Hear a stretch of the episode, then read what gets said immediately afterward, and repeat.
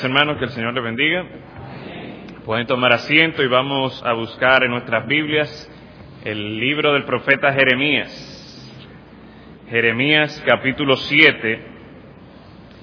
Y mientras van buscando este pasaje, Jeremías capítulo 7, vamos a leer del versículo 1 hasta el 20. Me gustaría repasar con ustedes un poco el ministerio del profeta Jeremías.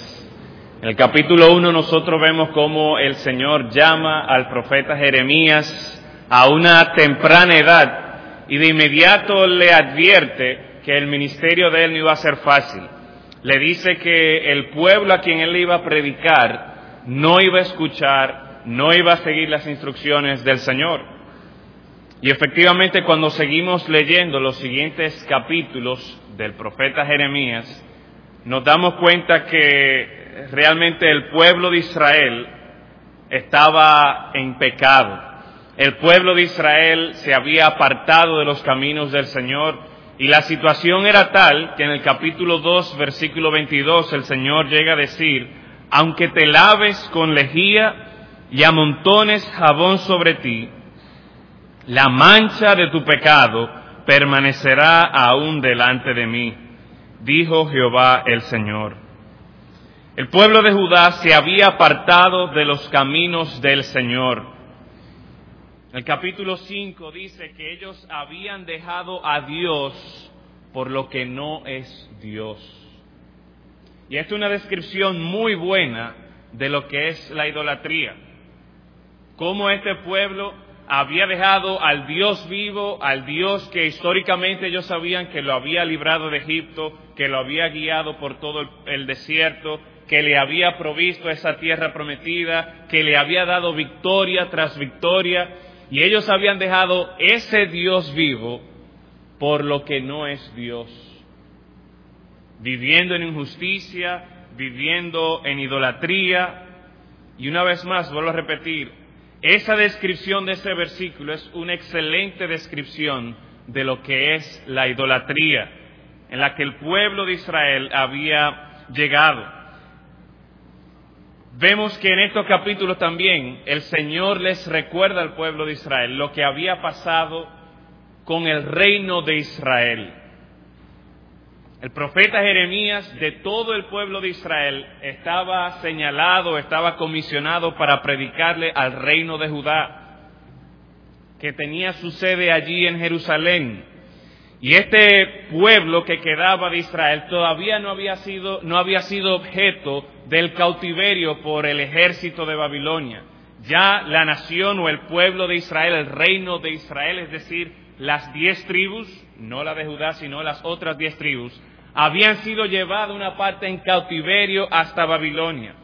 Y el Señor esperaba que al ver lo que había sucedido con sus hermanos, es decir, con los demás israelitas, esta pequeña porción, este reino de Judá, como que cogiera cabeza y se apartara de la idolatría, se apartara de esa injusticia y, y se mantuviera fiel al Señor. Sin embargo, vemos que el pueblo de Judá no hizo caso a las advertencias que ellos habían visto con el pueblo de Israel, con la nación o el reino de Israel. El, capítulo 6, versículo 13 nos dice que desde el más chico hasta el más grande, cada uno sigue la avaricia. Y desde el profeta hasta el sacerdote, todos son engañadores. Y curan la herida de mi pueblo con liviandad, diciendo paz, paz, y no hay paz. es decir, que esta porción del pueblo de Israel, lo que era el reino de Judá, estaba viviendo en pecado desde el más pequeño hasta el más grande, desde el campesino hasta el rey, los sacerdotes, los profetas, estaban todos entregados al pecado y confiaban en esta frase que dice allí, paz, paz, cuando realmente ellos no iban a disfrutar esa paz que solamente el Señor puede dar la situación era tan grande que el versículo 20 de este mismo capítulo 6 nos dice allí, dice el Señor, ¿Para qué a mí este incienso de Sabá y la buena caña olorosa de tierra lejana? Vuestros holocaustos no son aceptables, ni vuestros sacrificios me agradan. Por un lado, podría sorprendernos que el mismo Dios que en capítulos anteriores, o más bien que en libros anteriores, había establecido el sistema sacrificial y lo había puesto como una ley para su pueblo de que ellos debían hacer estos sacrificios, ahora el mismo Señor está diciendo que no va a aceptar esos holocaustos. Ese mismo Señor está diciendo que no se agrada de los sacrificios que este pueblo de Judá estaba llevando ante el Señor. ¿Por qué? ¿Qué había pasado con este pueblo? ¿Qué había pasado con el Señor? ¿Por qué es que el Señor no está recibiendo estos sacrificios? Pero más debería sorprendernos realmente al leer todos esos capítulos, ¿qué busca este pueblo injusto? ¿Qué busca este pueblo idólatra presentándose en la casa de Jehová a traer sacrificios, a traer holocaustos delante del Señor? El Señor esperaba que el pueblo de Judá, al ver lo que había pasado con Israel, se diera cuenta de que esa manera de vivir no le convenía. De que esa manera de estar haciendo idolatría, de estar viviendo en injusticia y a la vez estar trayendo estos sacrificios, a la vez estar trayendo estas ofrendas, no iba a terminar bien. Cuando llegamos aquí al capítulo 7, el Señor tiene un mensaje para este pueblo. Un mensaje para aquellos que pretenden adorar a Dios. Y ese mensaje que fue dado por el Señor hace cientos, hace miles de años, todavía se aplica para nosotros hoy día.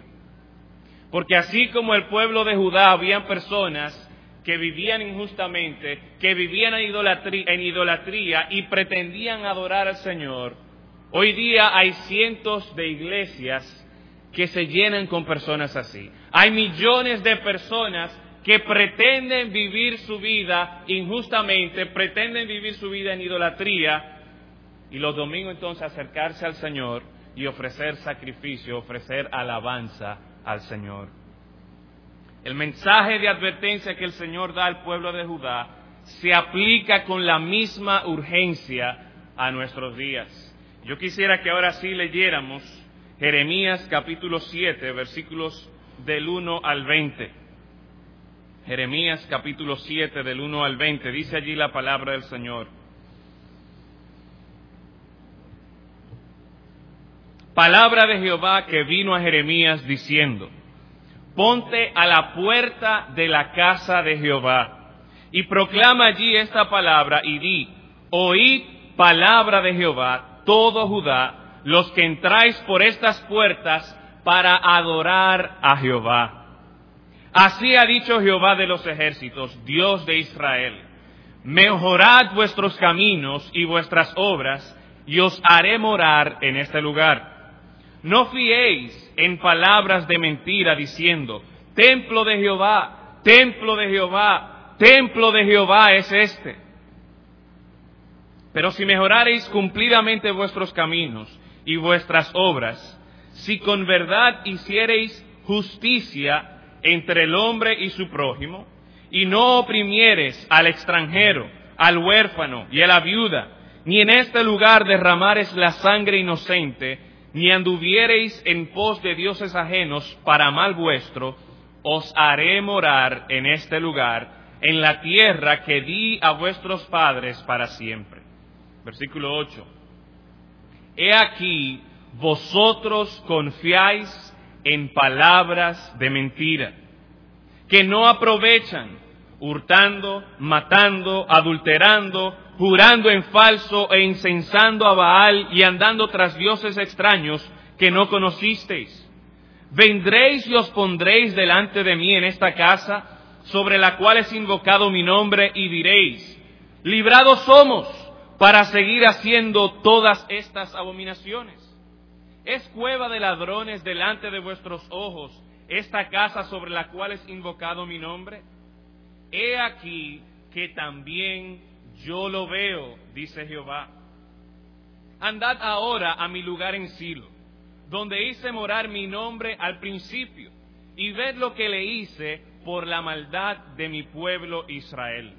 Ahora pues, por cuanto vosotros habéis hecho todas estas obras, dice Jehová, y aunque os hablé desde temprano y sin cesar, no oísteis, y os llamé y no respondisteis, haré también a esta casa sobre la cual es invocado mi nombre, en la que vosotros confiáis, y a este lugar que di a vosotros y a vuestros padres, como hice asilo.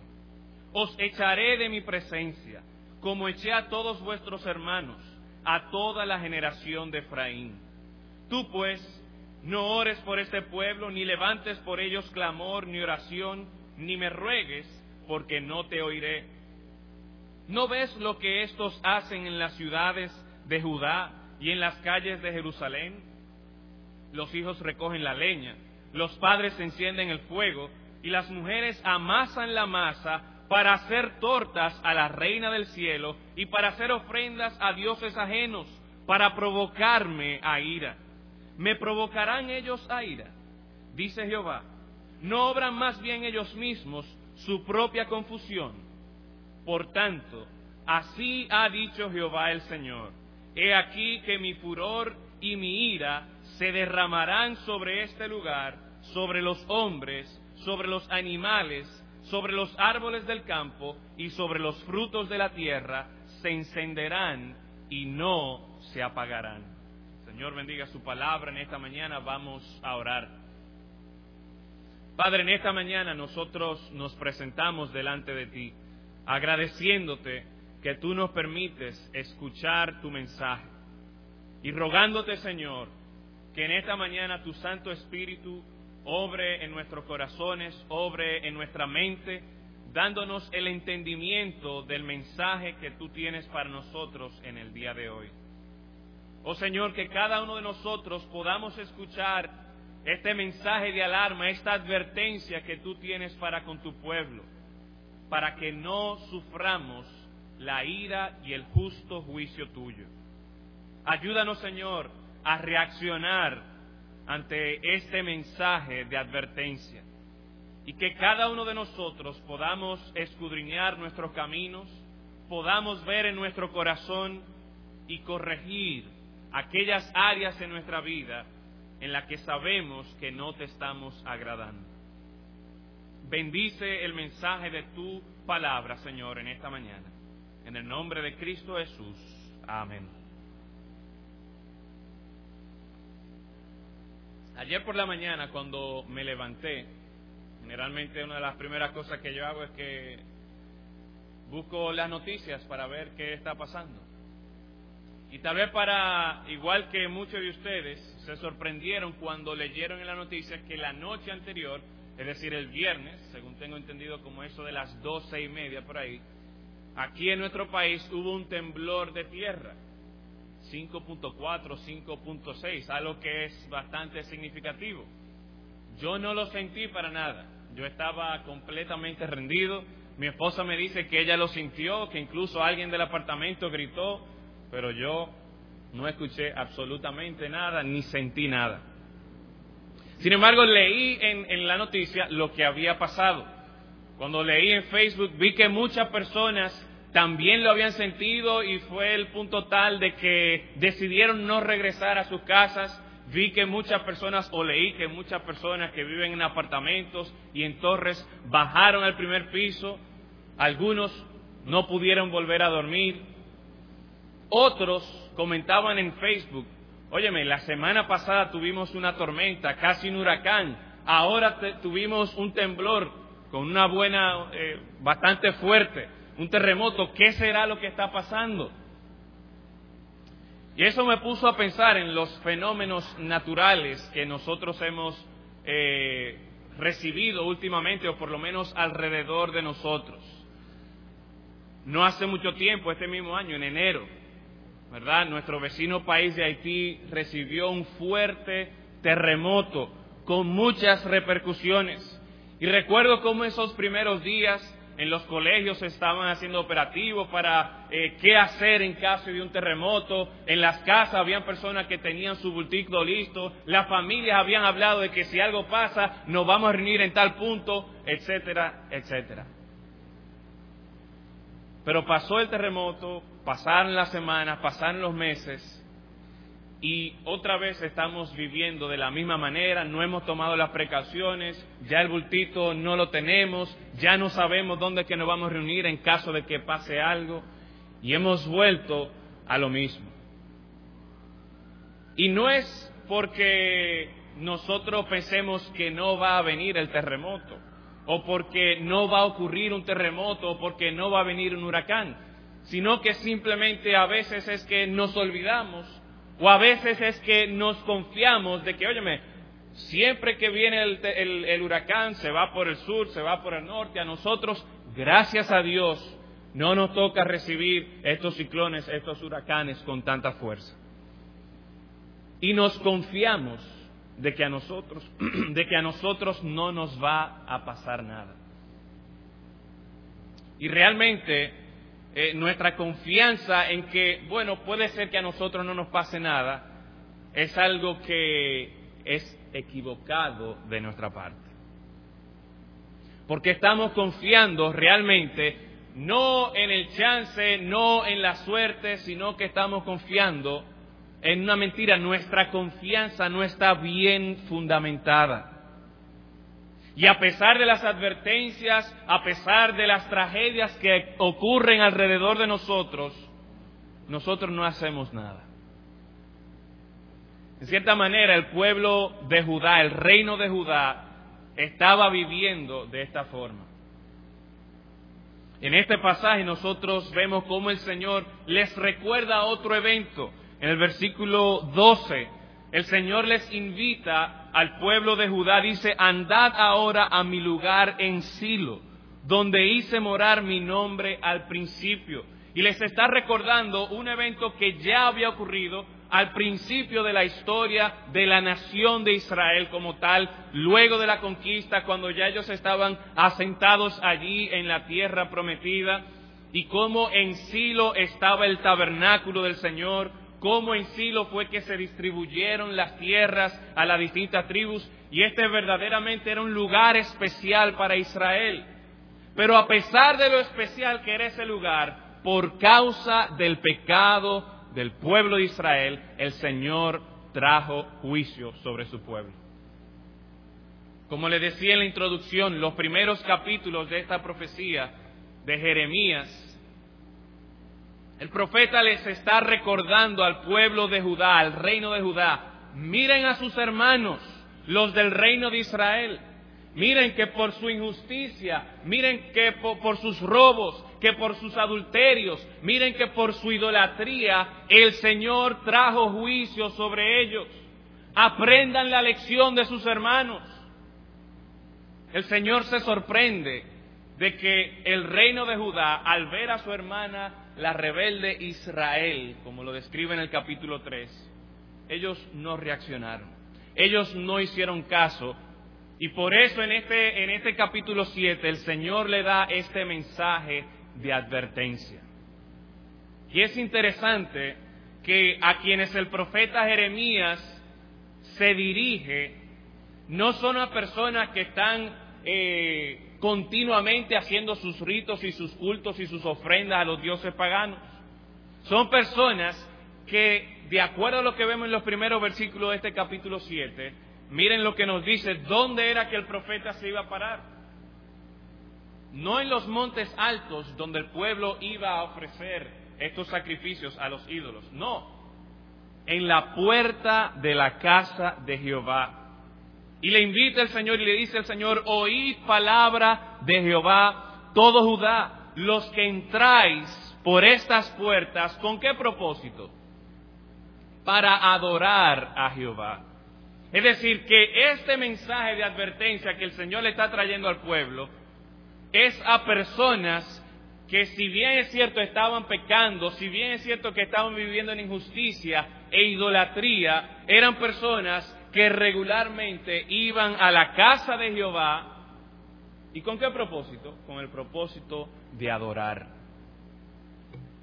En esta mañana yo quiero presentarles este mensaje. Los que graban, eh, los que están en el ministerio de allá atrás de la grabación, saben que yo por lo general no tengo títulos para mis prédicas, pero en esta mañana yo quiero tomar prestado el título de un libro y modificarlo para el título de la prédica de esta mañana. Hay un libro que se titula Las mentiras que creen las mujeres y la verdad que, los, que las libera. Creo que la autora es Nancy DeMoss. Pero en esta mañana yo quiero predicarle acerca de las mentiras que creen los que adoran a Jehová mentiras que creen los que adoran a Jehová. Y probablemente al final de la prédica modifiquemos un poco el título, porque realmente nos daremos cuenta de que no son las mentiras que creen los que adoran a Jehová, sino los que pretenden adorar a Jehová. Al estudiar este pasaje, una de las primeras cosas que nos llama la atención es el énfasis que el Señor hace en la palabra de Jehová. Y una de las primeras mentiras tiene que ver precisamente con esto, con la palabra de Jehová. Y la primera mentira es que cualquier persona puede traer palabra de Jehová. Cualquier persona puede traer palabra de Jehová.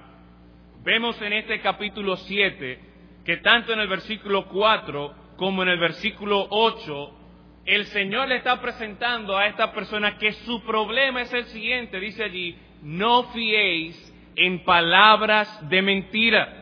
Versículo 8 dice allí, he aquí, vosotros confiáis en palabra de mentira.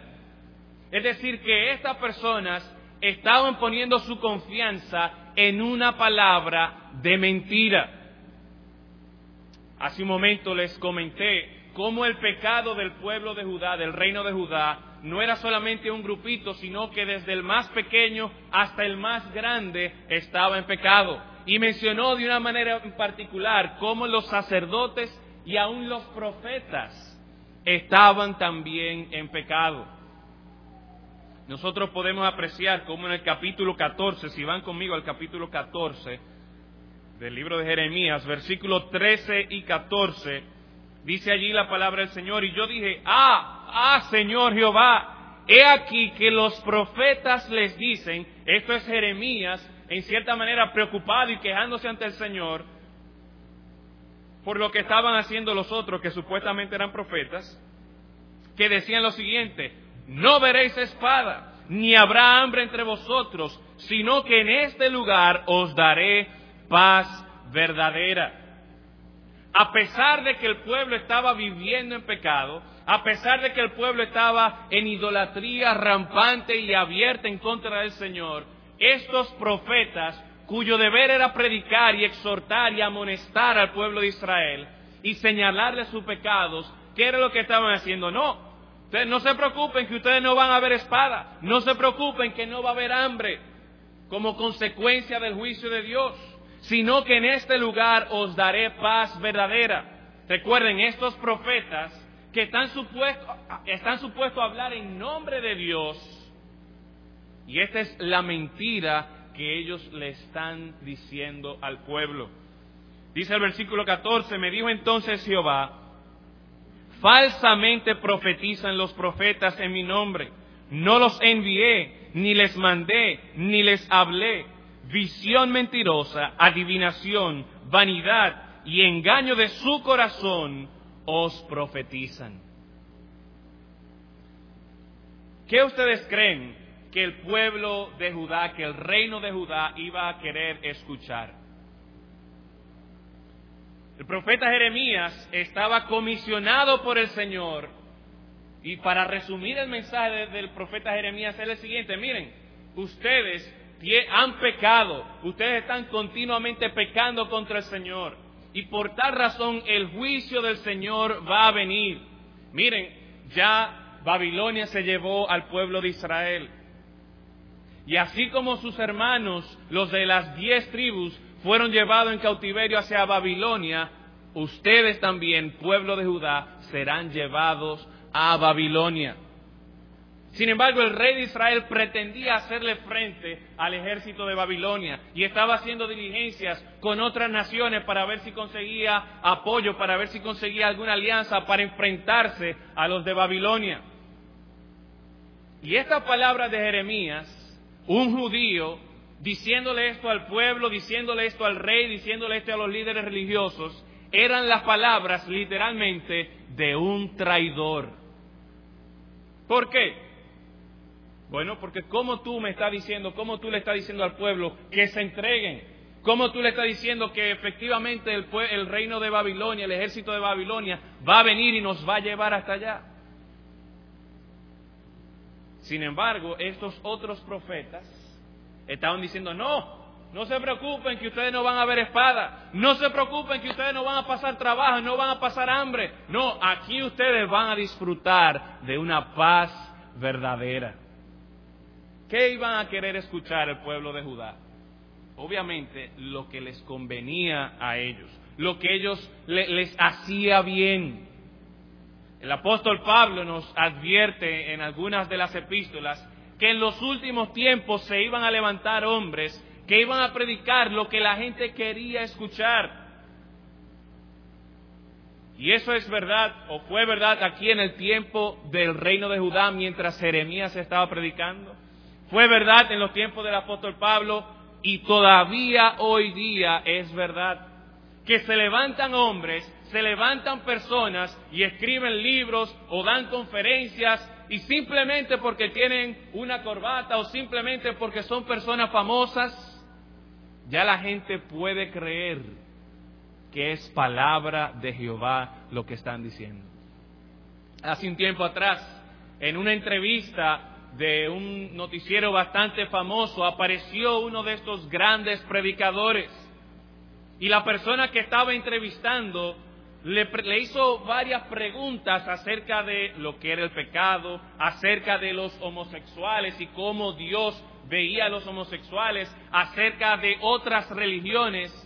Y miren, realmente uno podía ver cómo este pastor de una mega iglesia que ha escrito libros que se han vendido por todas partes del mundo en muchísimos idiomas, este pastor eh, como que le estaba tratando de dar la vuelta y estaba tratando de ponerlo un poquito más bonito, lo que era el pecado, eh, la manera en que algunas personas escogían vivir o el camino que algunas personas pretendían tomar para poder llegar a Dios. ¿Por qué? Porque ese falso profeta está más interesado en que la gente acepte su mensaje.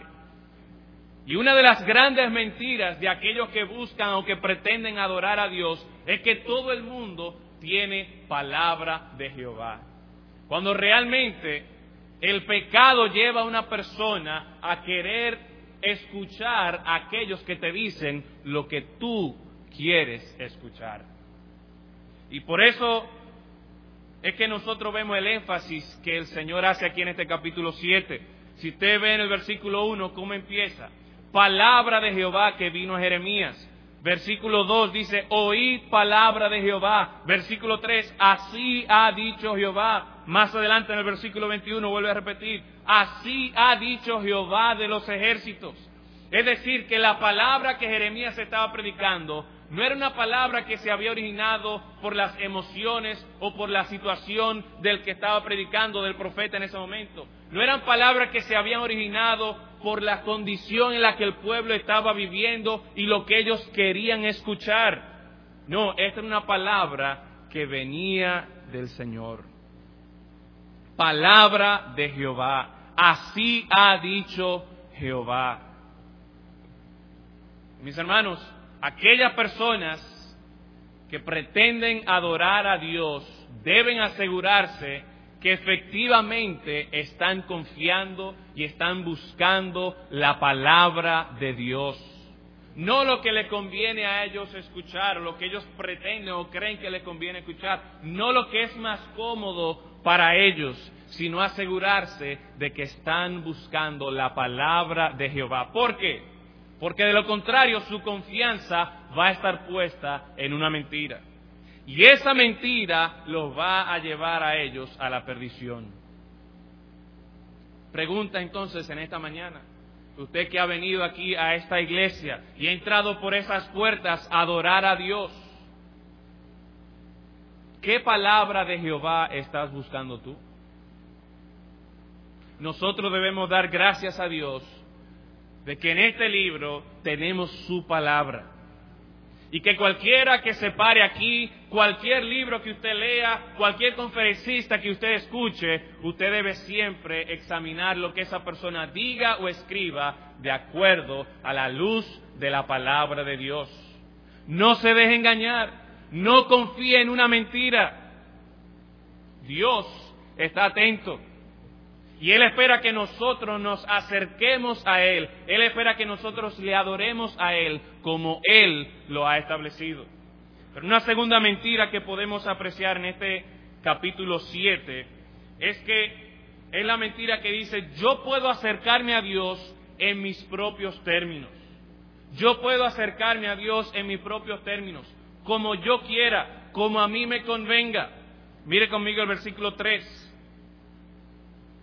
Dice allí la palabra del Señor. Así ha dicho Jehová de los ejércitos, Dios de Israel, mejorad vuestros caminos y vuestras obras, y os haré morar en este lugar. Y una vez más en el versículo 5 se repite esta palabra del Señor. Dice, pero si mejorareis cumplidamente vuestros caminos y vuestras obras, ¿qué espera el Señor de nosotros? De acuerdo a lo que este pasaje nos está presentando aquí, aquellas personas que se acercan a adorar a Dios venían de una manera. Y cuando se acercaron y entraron al templo del Señor, el Señor le dice, miren, ustedes tienen que mejorar vuestros caminos, tienen que mejorar vuestras obras. Ahora es importante que entendamos qué significa esto de mejorar. Porque pudiésemos entender, bueno, yo estoy haciendo algo bien y simplemente tengo que darle un toquecito por aquí, un toquecito por allá y ya mejoré mis caminos. Eso es como una persona, un estudiante que está en el colegio y sacó un 40 y usted le dice, mira, tú tienes que mejorar un poquito. Usted no le va a decir que tiene que mejorar un poco, ¿verdad? lo que en este pasaje, esta palabra mejorar, significa o quiere decir es la idea de hacer algo bueno. Es decir, esto estaba equivocado, esto estaba malo, este camino era malo, vamos ahora a hacerlo bueno. Y eso es lo que el Señor espera de cada uno de nosotros. El Señor no quiere que nosotros nos presentemos delante de Él simplemente, ah, como yo quiera, como a mí se me ocurra, yo voy a venir delante del Señor. Y vemos que realmente la descripción que se nos presenta aquí, y que veremos en el siguiente punto, es, es muy, muy dura, lo muy duro lo que se nos presenta tanto en el versículo 5 eh, al 7, como también más adelante en el versículo 17, 18, por ahí, cómo se describe el pecado en que estas personas estaban incurriendo. Pero entonces, ¿qué podemos ver de estos dos versículos? Que el Señor espera, mis hermanos, que nosotros nos aseguremos de que estamos viniendo a Él, que estamos adorándole a Él, una vez más, no como yo quiera, no acercarme a Él como a mí me plazca, sino entendiendo que el Señor tiene un estándar para mí. El Señor tiene una meta para mí, el Señor tiene un parámetro para cómo yo debo acercarme a Dios. Hoy día hay muchas, muchas iglesias o muchos lugares o muchas religiones o, o filosofías o movimientos que lo que buscan es simplemente hacernos nosotros sentir bien con lo que a mí me gusta, si es la naturaleza, si es eh, los deportes, si es con ayudar a la gente, si es con eh, ayudar a los que están enfermos. y toda una, una teología de lo que es eh, una teología social en el sentido de que por medio de las buenas obras, por medio de ayudar a los enfermos, por medio de ayudar a los pobres y hacerles casas y hacerles acueductos, todo eso nos va a ayudar a nosotros a acercarnos a Dios. Hermanos, no me malentiendan. Es bueno que ayudemos a los pobres, es bueno que ayudemos a los enfermos. Pero nosotros tenemos que tener mucho cuidado de pensar de que por mi camino, por mi método, yo voy a acercarme a Dios, cuando una vez más Dios es quien establece cómo yo puedo acercarme a Él. Y por eso Él dice aquí, mejorad vuestros caminos y vuestras obras. La segunda mentira entonces que vemos aquí en este pasaje es que yo puedo acercarme a Dios en mis propios términos. Y si pensamos de esa manera, lamentablemente lo que vamos a conseguir es alejarnos más y más de Dios. La tercera mentira que está relacionada con esta segunda que hablamos es la siguiente. Con tal de que yo vaya al templo, con tal de que yo vaya a la iglesia, con tal de que yo sea una persona religiosa, Dios no está pendiente de cómo yo viva. Y esta, hermanos, es eh, la mentira que nosotros podemos apreciar en el versículo del 8 hasta el 11. Dice allí, he aquí vosotros confiáis en palabras de mentira que no aprovechan. Y miren cómo se describe la manera en que estos israelitas, pueblo de Dios, estaba viviendo y a la vez pretendía entrar a la casa de Jehová para adorar a Dios. Mira el versículo 9 hurtando, matando, adulterando, jurando en falso e incensando a Baal y andando tras dioses extraños que no conocisteis. Versículo 10 dice, vendréis y os pondréis delante de mí en esta casa sobre la cual es invocado mi nombre y diréis, librados somos para seguir haciendo todas estas abominaciones. Estas personas estaban entregadas a lo que era el pecado, hurtando, dice allí esa descripción del versículo 9, hurtando, matando, adulterando, jurando en falsos dioses. Si vemos más arriba, en el versículo 5, dice, pero si mejorareis cumplidamente vuestros caminos y vuestras obras, si con verdad hiciereis justicia entre el hombre y su prójimo, y no oprimiereis al extranjero, al huérfano, a la viuda, y en este lugar derramar la sangre inocente, ni anduviereis en pos de dioses ajenos para mal vuestro. En estas dos porciones donde se describe la manera en que ellos estaban viviendo, podemos ver cómo hay pecados de injusticia y pecado también de idolatría. Cuando me refiero a pecado de injusticia, estoy hablando aquí cómo se presenta pecado con relación a otros hombres a su prójimo, por ejemplo. Dice el versículo 5, eh, el Señor espera que ellos hagan justicia entre el hombre y su prójimo. Con aquellos que están tal vez desamparados o están necesitados, mira el versículo 6. Dice, y no oprimiereis al extranjero, al huérfano, a la viuda, personas que por la condición en la que estaban como huérfano o como extranjeros que estaban fuera de su tierra y tal vez no conocían la, manera de vivir allí y no tenían los privilegios por ser extranjeros, o viudas, personas que por una u otra razón, estas personas, el pueblo de Israel, podía tomar ventaja de ellos, podía oprimirlos a ellos, y eso era lo que estaba pasando. Versículo 9 leímos hace un momento, hurtando, matando, derramando sangre inocente. Es decir, estas personas estaban viviendo como nosotros hoy día. Si usted se pone a leer las noticias hoy día, se dará cuenta de, todas las injusticias que pasan y se asombra y se asusta y dice, si usted vive, si usted vive en Estados Unidos, óyeme, yo no vuelvo para allá. A cada rato matan a alguien, ya no importa si usted es rico, si usted es pobre, pueden alcanzarte, te roban, eh, y todas las injusticias que nosotros vivimos en nuestro país. Y el Señor le decía al pueblo de Israel, miren, ustedes no pueden vivir de esta manera. Esta no es la manera que leemos, que, que yo le he dado al pueblo de Israel, decía el Señor. Y el pueblo pretendía, yo voy a vivir en toda esta injusticia, pero también dice otro pecado que podemos ver en las dos porciones. En el versículo 6 al final dice, ni, ni anduviereis en pos de dioses ajenos para mal vuestro.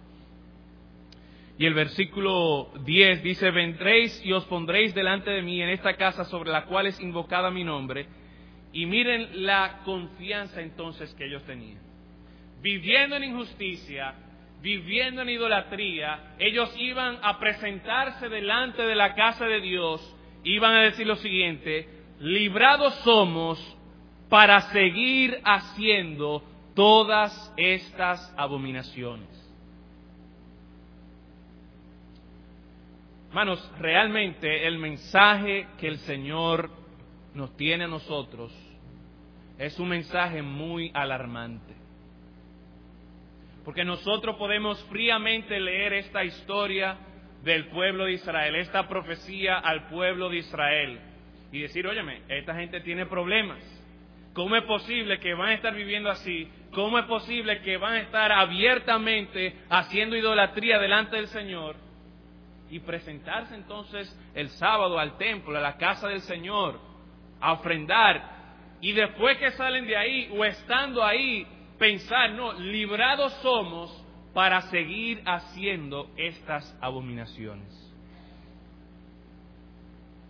¿Saben qué, hermanos? Tristemente y trágicamente, muchos de nosotros podemos vivir de esa manera. Pensando que porque yo vengo a la escuela dominical o porque yo vengo los domingos o porque yo vengo los jueves o porque vengo los lunes o porque hago este ministerio o aquel otro ministerio, ya eso como quien dice me, me pone en balance con el Señor. Y mientras tanto, seguimos viviendo en injusticia, seguimos viviendo en idolatría y me gustaría recordar esa descripción de idolatría que leíamos al principio, de cómo esa idolatría es dejar a Dios por aquello que no es Dios. Y cómo el Señor enfatiza en estos pasajes que precisamente este Dios que saciaba al pueblo de Israel, y ellos lo dejaron siguiendo y buscando otros dioses. El Dios que nos da a nosotros la vida, el Dios que nos da satisfacción a nosotros en el único en quien podemos nosotros encontrar satisfacción. Y la palabra nos dice aquí que el pueblo de Israel iba tras aquello que no era Dios. Y en vez de nosotros estar diciendo, óyeme, ¿quién es esa gente? Examinémonos nosotros mismos.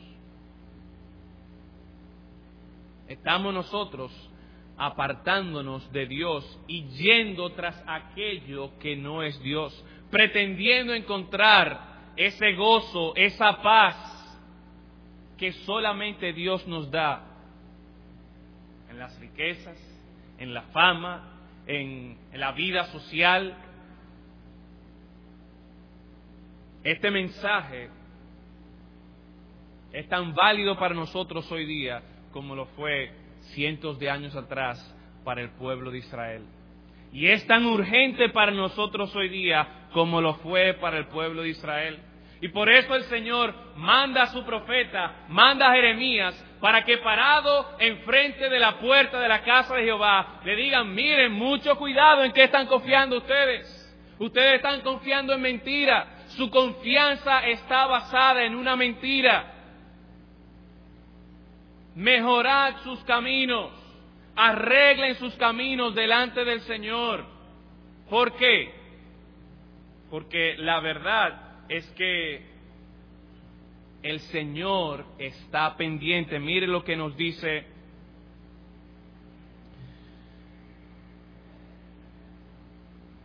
aquí la palabra del Señor.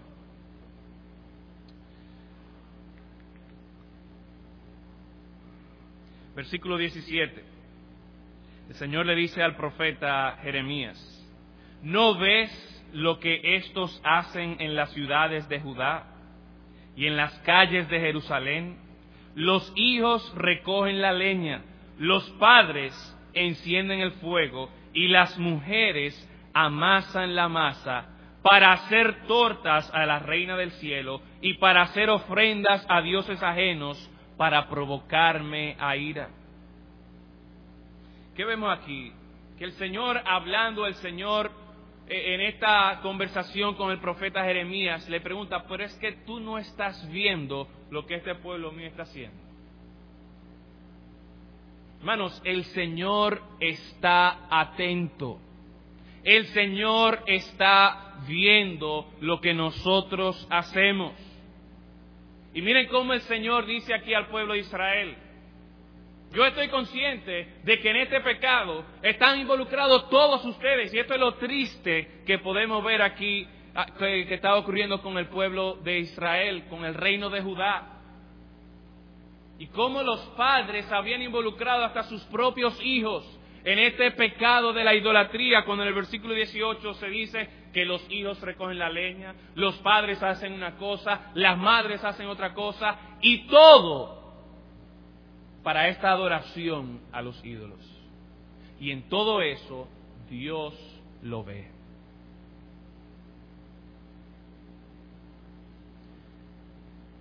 Padres, es posible que usted no le pidan a sus hijos que vayan al patio de su casa a buscar palos para hacer ídolos o para hacer sacrificios a los ídolos. Pero ¿qué ejemplo estás dando a tus hijos? ¿Qué están viendo ellos que para ti es lo más importante? En el colegio se da a veces la situación de que algunos alumnos que tienen problemas de disciplina, y allá tenemos un sistema de notificación de la indisciplina de estos niños que se llama los talis, algunos de ustedes están familiarizados, otros están más familiarizados de lo que quisieran estar tal vez. Pero a veces se da el caso de que con esto de los talis, si los padres no le dan la importancia que deben darle a esto, sus hijos no le va a importar.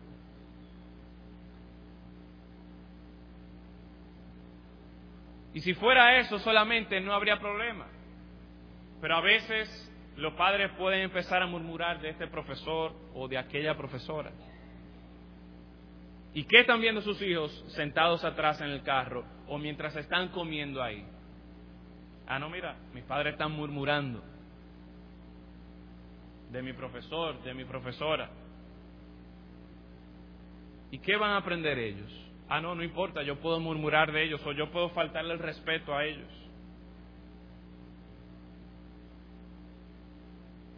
¿Qué estamos nosotros, qué están ustedes padres enseñándole a sus hijos con respecto al dinero? Con respecto a su tiempo? Con respecto a lo que ven en la televisión?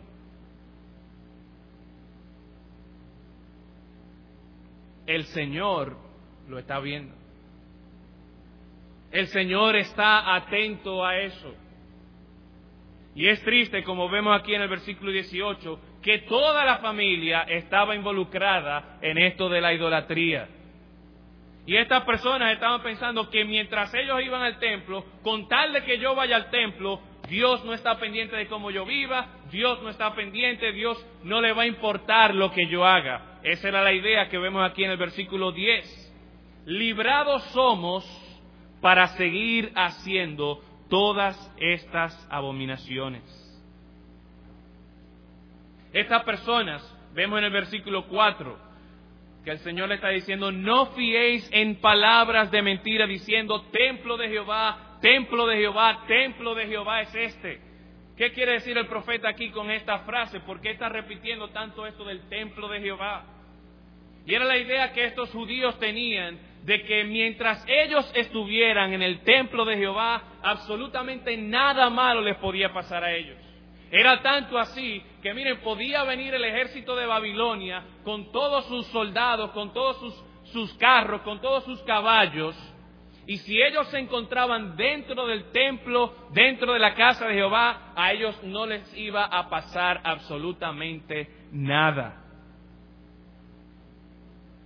Y por eso es que el Señor en el versículo 12 les recuerda a ellos, miren, recuérdense lo que pasó con Silo. Aquel lugar que era especial para el pueblo de Israel, aquel lugar donde el tabernáculo estuvo al principio. Y estas personas estaban confiando en el templo, en el edificio, y se habían olvidado de confiar en Jehová. Estas personas estaban confiando en la estructura de su religión, en vez de confiar en el Dios de ellos, en vez de buscar agradar al Dios de este pueblo. Hermanos, nosotros fácilmente también podemos creer esta mentira. De que con tal que yo cumpla con ciertos requisitos de la iglesia, yo puedo vivir como a mí me dé la gana y no me va a pasar absolutamente nada. Y con esta idea llegamos también a la última mentira. Y es que al final de cuentas yo recibiré la promesa del Señor. Aquellas personas que pretenden adorar a Dios piensan que al final de cuentas, después que se sume y se restre, después que hagamos el balance, yo voy a recibir la promesa, yo voy a recibir la bendición del Señor. Esto es lo que estas personas dicen allí en el versículo, el capítulo 3. Ciertamente el Señor da una promesa. Así ha dicho Jehová de, eh, Dios, Jehová de los ejércitos, Dios de Israel, mejorad vuestros caminos y vuestras obras y os haré morar en este lugar. En el versículo 7 vuelve a repetir esta idea, que si ellos mejoran cumplidamente sus caminos, dice el versículo 7, os haré morar en este lugar, en la tierra que di a vuestros padres para siempre. Obviamente, esta tierra en la que el pueblo de Israel, en la que el reino de Judá estaba morando, era una tierra especial, era la tierra prometida que el pueblo de Israel había recibido como promesa del Señor, la salvación que Dios le había dado al pueblo de Israel. Y ellos pensaban de que, bueno, con tal de que yo cumpla con mis sacrificios, con tal que yo cumpla con mis holocaustos, con tal de que yo venga aquí al templo, al final de cuentas yo voy a recibir la bendición del Señor. No importa que yo esté hurtando, no importa que yo esté matando, no importa que yo esté idolatrando, al final de cuentas yo voy a recibir la bendición de Jehová. Hermanos, examinémonos nosotros mismos. Miremos nuestro corazón, miremos nuestros caminos. ¿Estamos nosotros confiando en esa mentira? De que yo voy a, a, vivir como a mí me dé la gana, yo voy a vivir en mi pecado, yo voy a vivir en mi maldad, en mi iniquidad. Y porque yo venga y me ponga mi corbata, y porque yo venga aquí a la iglesia, y porque yo haga esto, y porque yo haga, esté en este ministerio, al final entonces me, me va a cuadrar para yo recibir la bendición de Jehová. Eso me suena a mí un poquito a salvación por obras. Y nosotros como bautistas fundamentales no creemos en eso, ¿verdad que no? Sin embargo, lamentablemente, a veces estamos viviendo y estamos confiando que al final de cuentas la ecuación me va a dar con tal de que yo siga aquí viniendo a la iglesia, yo voy a recibir esta promesa del Señor. Pero vuelvo entonces a repetir y a, ver lo que dice el versículo 10. Vendréis y os pondréis delante de mí en esta casa sobre la cual es invocado mi nombre y diréis, librados somos para seguir haciendo todas estas abominaciones. Es esa confianza que tenemos, pero ¿qué dice el Señor entonces? Es cueva de ladrones delante de vuestros ojos esta casa sobre la cual es invocado mi nombre. He aquí también yo lo veo, dice Jehová. Y ante aquellos que pretenden vivir confiando en esa mentira, el Señor dice más adelante, versículo 19, perdón, versículo 20, Por tanto, así ha dicho Jehová el Señor, he aquí que mi furor y mi ira se derramarán sobre este lugar, sobre los hombres, sobre los animales, sobre los árboles del campo y sobre los frutos de la tierra, se encenderán y no se apagarán. A nosotros leer el resto del, del libro de Jeremías, nos damos cuenta de que lamentablemente esta palabra de Dios se cumplió, este juicio de Dios descendió sobre el reino de Judá y ellos fueron llevados cautivos a Babilonia. Estas personas confiaron en una mentira.